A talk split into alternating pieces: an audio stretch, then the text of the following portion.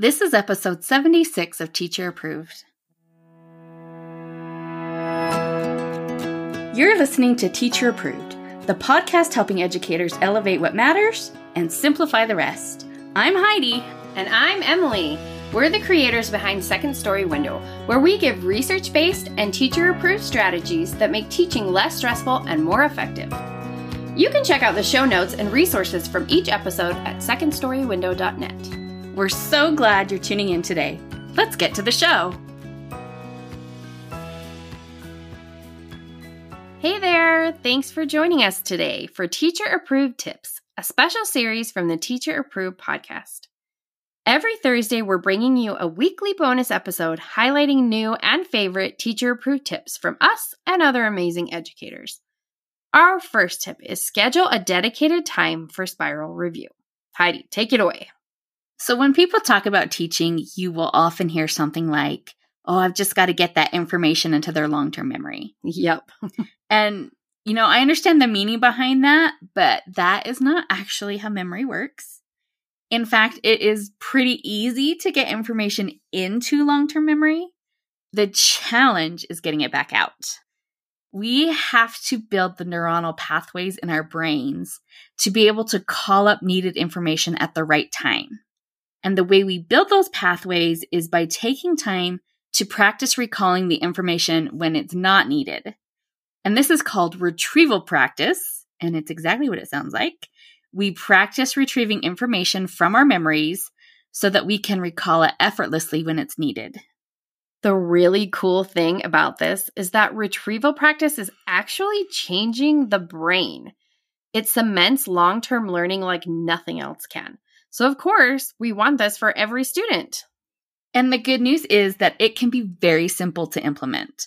All it takes is prompting students to recall information without having anything for them to reference.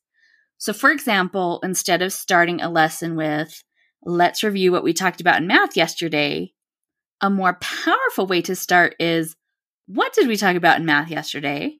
Or even better, write down everything you remember from math yesterday.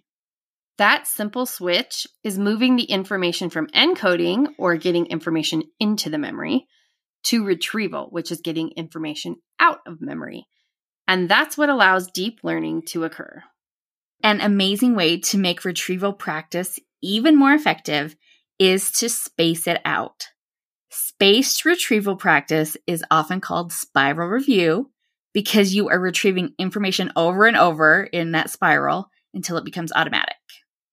Typically, when we teach, students learn the content, are tested on it, and then forget it until the end of the year when we try to remind them of everything we've covered during the last eight months.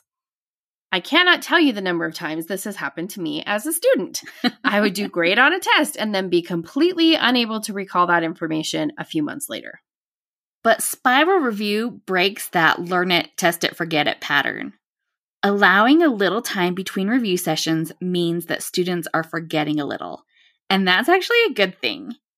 It means it takes more effort the next time they need to recall that information.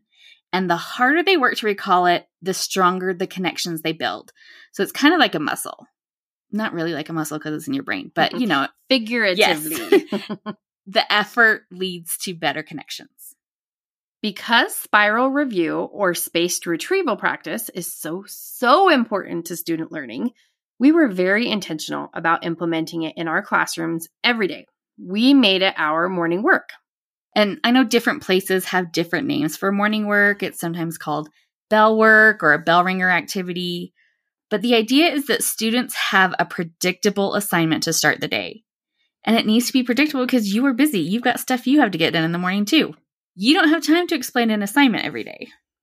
Since we needed an independent assignment to start the day, and students needed dedicated retrieval practice time, it just made sense to marry the two together into our morning work. Talk about efficient.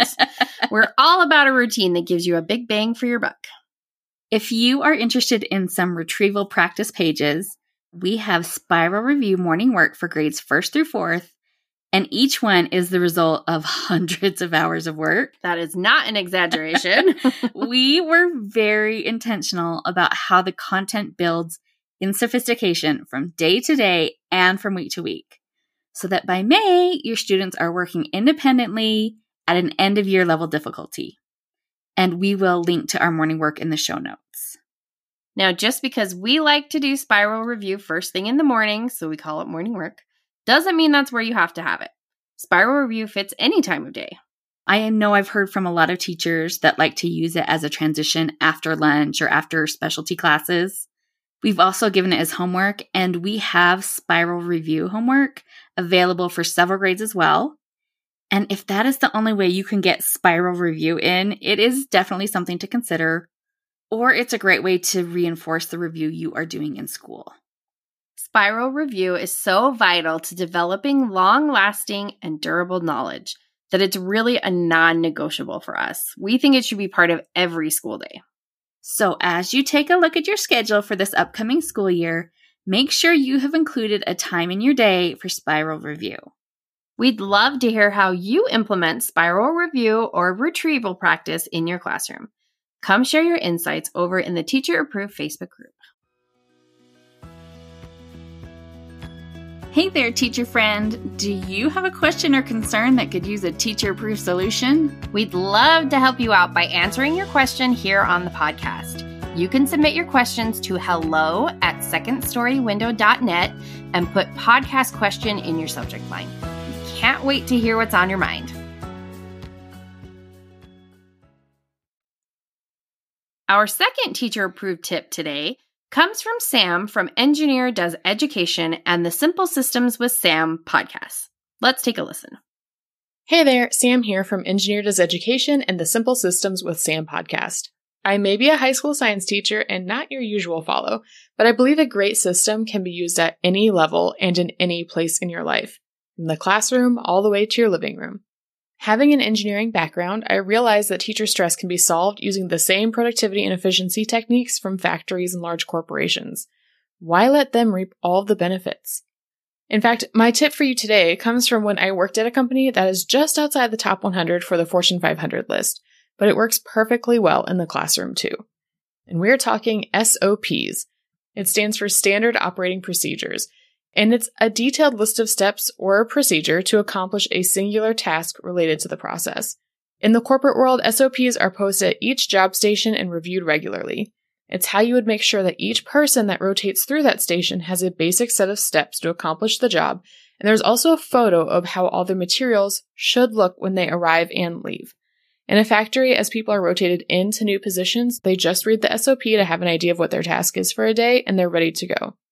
SOPs are something you may already unofficially use in the classroom, but you want to think about posting them for any process you want someone else to be able to take over.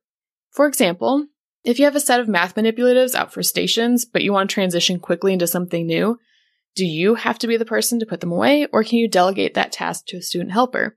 The easiest way to do it is to put quick steps for how to put the objects away listed on the bin that they belong in. First, separate all the pieces by color. Second, sort into the correct baggies. Third, seal the bag. Fourth, put the lid on the box.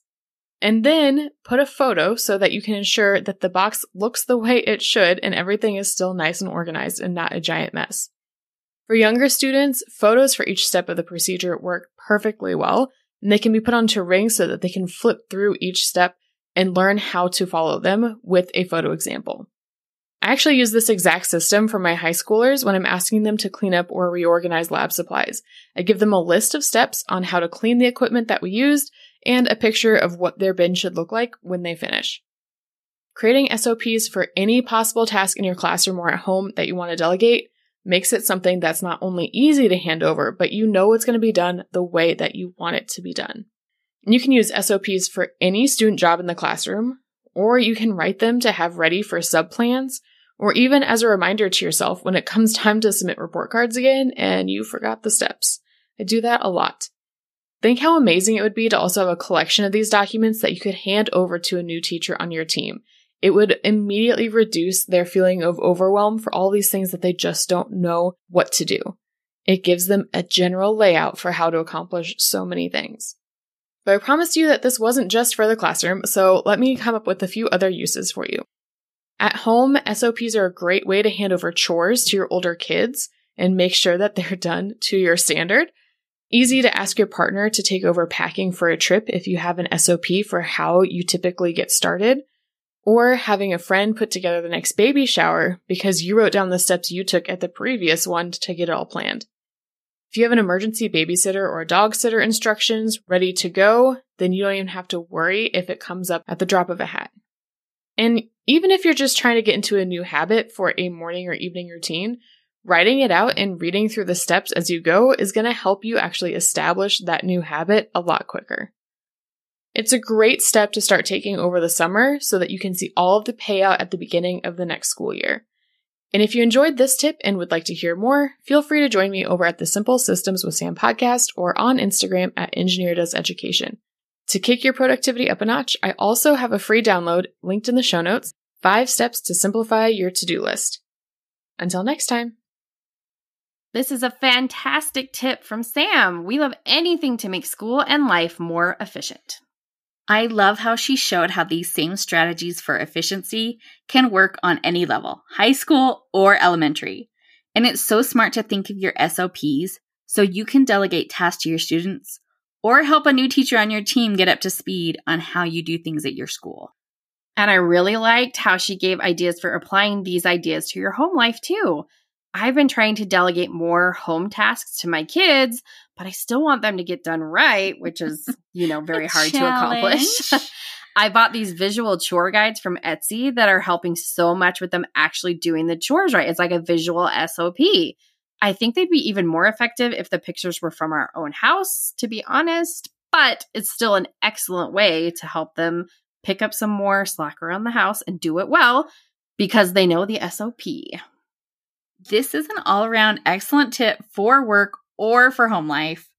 Be sure to check out Sam's freebie, Five Ways to Simplify Your To Do List, and that is linked in our show notes. And give a listen to the Simple Systems with Sam podcast. That's it for today's episode. Schedule a time for daily spiral review. And remember Sam's teacher approved tip to use SOPs to improve productivity and efficiency in the classroom or at home.